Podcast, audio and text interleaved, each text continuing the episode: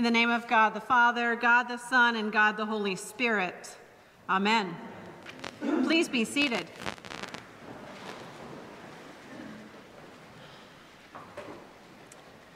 Relationship is at the heart of our readings from Holy Scripture today. In Hebrews, we heard Chris read, excuse me, Carol read, Long ago, God spoke to our ancestors.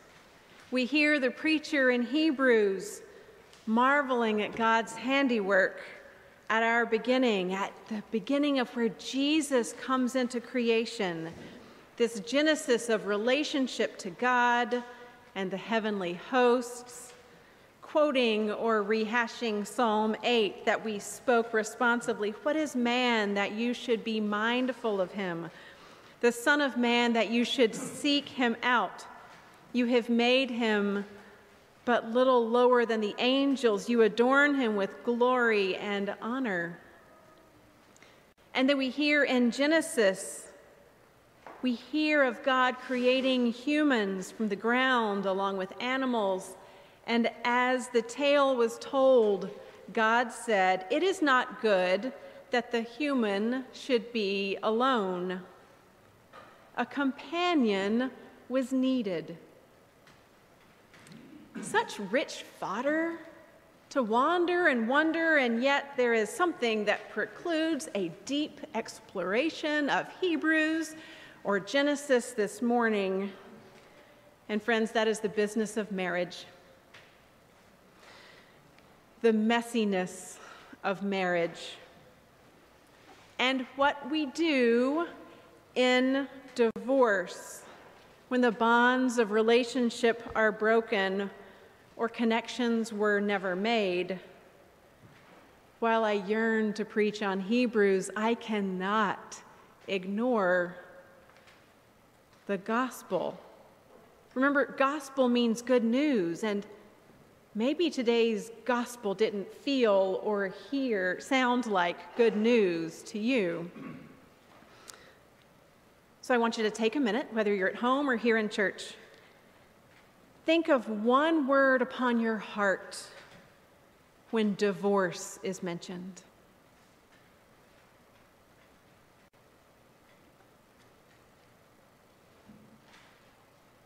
For me, that word is earthquake. An earthquake rumbles, touching all of our senses and divorce does something similar, traveling far and deep from the epicenter. Some effects of divorce are lasting. Sometimes there is new growth that comes in the healing. Some structures are condemned to resentment and demolition. In full disclosure, I do not enter into the topic of divorce unbiased. I have talked about this before in that my dad divorced my mom when I was in eighth grade. Maybe there is an eighth grader or two out here. My sisters were in third grade. It was bitter and protracted. Money was involved and it was deeply disputed. Infidelity was at play, anger, resentment, dirty secrets swirled about. As such, I see divorce through a specific lens of disruption in my own foundation of relational living. Here's another person's lens. In a conversation I had last week, a person's family dynamics came up. I was the listener.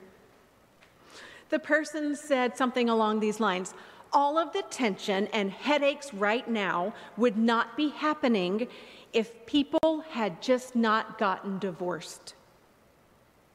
That started all of the problems in my family divorce. You know what I tell people? Just don't get divorced. In that chessboard of relationships, this person faces parents who are remarried and now aging, step families, favoritism, insecurity, mental illness, instability, isolation, and fragile relationships across the board. Here's another lens. In seminary, I saw painstaking lines of dismay on a dear friend's face while we were in chapel one day. This scripture from Mark was appointed. You see, my friend was divorced and remarried. And as he sat in the chapel, as he heard Jesus' words, that in marrying another, he was committing adultery against his first wife. And a current in law would bring up this scripture to him at family gatherings, fiercely judging him with Jesus' words that he was an adulterer. That gospel didn't feel like very good news. And maybe you feel ill at ease right now, too. Is anyone squirming? I feel like I'm quaking a little bit like the earthquake. It is uncomfortable and it is complicated. We each bring our own lens and experience.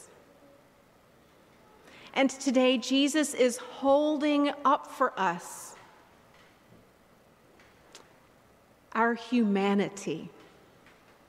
We get to face our humanity. And friends, on this rainy day, we get to venture into the marshland. It's not a simple fix, and there's not a neat interpretation of this gospel. Aren't you glad you didn't have to preach today, Becky? Because, friends, there is too much pain and too many layers to speak simplistically. We may just need to slow down and wade through it. not looking for conclusions, but maybe just getting in it a little bit. So let's start with what we know. Jesus is being tested by the Pharisees. Yet again, they're holding up a question for Jesus, trying to push him into a corner. Today, their question is Is it lawful for a man to divorce his wife? And Jesus responds to those who are deeply tied to the Torah, to the law, and says, Well, what did Moses command you? And they volley back, Well, Moses allowed a man to write a certificate of dismissal and to divorce her. This was a pared down, a, a paraphrase from Deuteronomy 24, which starts Suppose a man enters into marriage with a woman, but she does not please him because he finds something objectionable about her. And so he writes her a certificate of divorce, puts it in her hand, and sends her out of his house.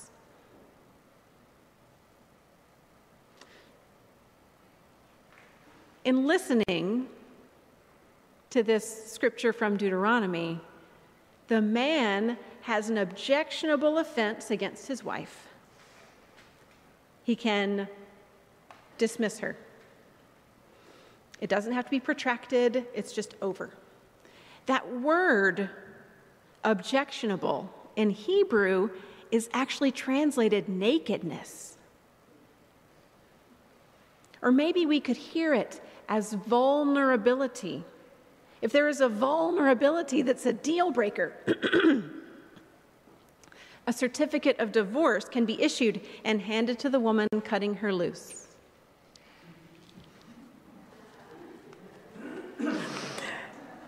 Here's what Jesus says in the public forum with the crowd listening. In essence, Jesus says in response to that paraphrase from Deuteronomy broken relationships yield more brokenness.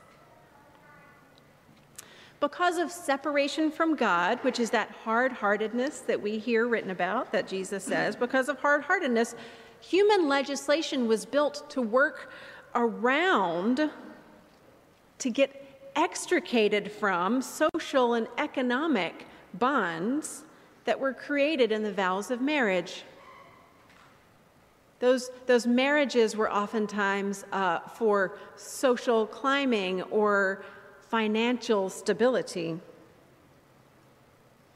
And so, in this workaround, the mitigations of others in the community could be mitigated. Jesus responds, highlighting the divine design we hear about in Genesis, in which we are made for companionship and connection. We are made for companionship and connection ever since the time of creation. Think about a, a child in utero, tethered through an umbilical cord, receiving sustenance from the birth mother. We need one another. And as we mature, we find other connections and bonds to nurture us, to challenge us, to help us to grow whether they're from someone we marry or people in our community. We are connected with one another. Even those who are called to a life of celibacy find camaraderie and reassurance in community. So Jesus ends with the Pharisees in this manner. He says, Therefore, what God has joined together, let no one separate. But, friends, we're not finished. That's not it. Behind closed doors, the disciples say, Can you talk a little bit more about this, please, Jesus? And Jesus goes on and becomes more pointed in his language. Jesus says, Whoever divorces his wife and marries another commits adultery against her. Note he says adultery against her. It's not insulting her dad, it's not insulting her family or her hometown he's insulting her. And if she divorces her husband and marries another, she commits adultery. Mark, who is known for his word economy in the Gospels, includes a detail that is not included in the parallel from Matthew. We actually hear parity between men and women in Jesus' words here. He talks about both the man's actions and the woman's actions in initiating divorce. Both are possible offenders and both are in peril of committing adultery. And regardless of who's doing it, Jesus intimates that diverse, divorce, excuse me, divorce for the purpose of honoring and marrying someone else is frowned upon. And he leaves unsaid this part that the initial spouse who is cast aside so that the divorcer may satisfy other romantic desires or cultural status. He, he, doesn't, he doesn't talk about the person left behind, he talks about the person who is making the choice to leave. So, in our contemporary context, marriage is a little different. It's less these days, it's less often entered into for economic stability or a family alliance or social cachet. There are plenty of people who are socially engaged and respected whether they are single, divorced, widowed. And there are instances when divorce brings us stability, satisfaction, freedom in different and unexpected ways. Sometimes the brokenness of a relationship is just gone too far within ourselves and between one another. While necessary, sometimes that separation is deeply painful to the adults and to the children. Which brings us to the close of today's gospel. Let the little children come to me. Do not stop them, for it is such as these that the kingdom of God belongs. Those children hold up for us vulnerability in vulnerability and weakness, we are greeted with God's blessing. We will not be cast off. Jesus tells his friends to step aside and let them come. He promises that he will advocate for us as we yearn for connection to move through the boundaries and obstructions that keep us from approaching the Savior. Friends, God is here with us to take us in those loving arms of redemption, love, and blessing, to lay hands upon us for healing and reconciliation and hope. We need only to look at Jesus from his death and earthly grave to the miracle of resurrection and ascension into the heavenly realm. Friends, life is messy and divorce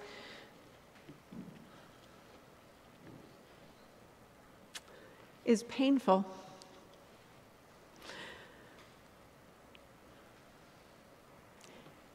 This sermon is grasping for the good news of God, not resolving the heaviness associated with separation and complications that come with the bonds of marriage. So here's what I do know our merciful God is here to bless us, to bless us all as children in the story of people learning faithfulness each day in God's kingdom. My prayer for you and for me and for all hearing this message is that the Holy Spirit will inspire us daily to face boldly and honestly our humanity, our relationships that are disappointing and in need of healing. So that with God's help, we may seek forgiveness, we may seek to forgive. Because in this wrestling and reflecting through the mire of this gospel, my prayer is that we may walk upright as God's people, unafraid and renewed through Jesus Christ our Lord. Amen.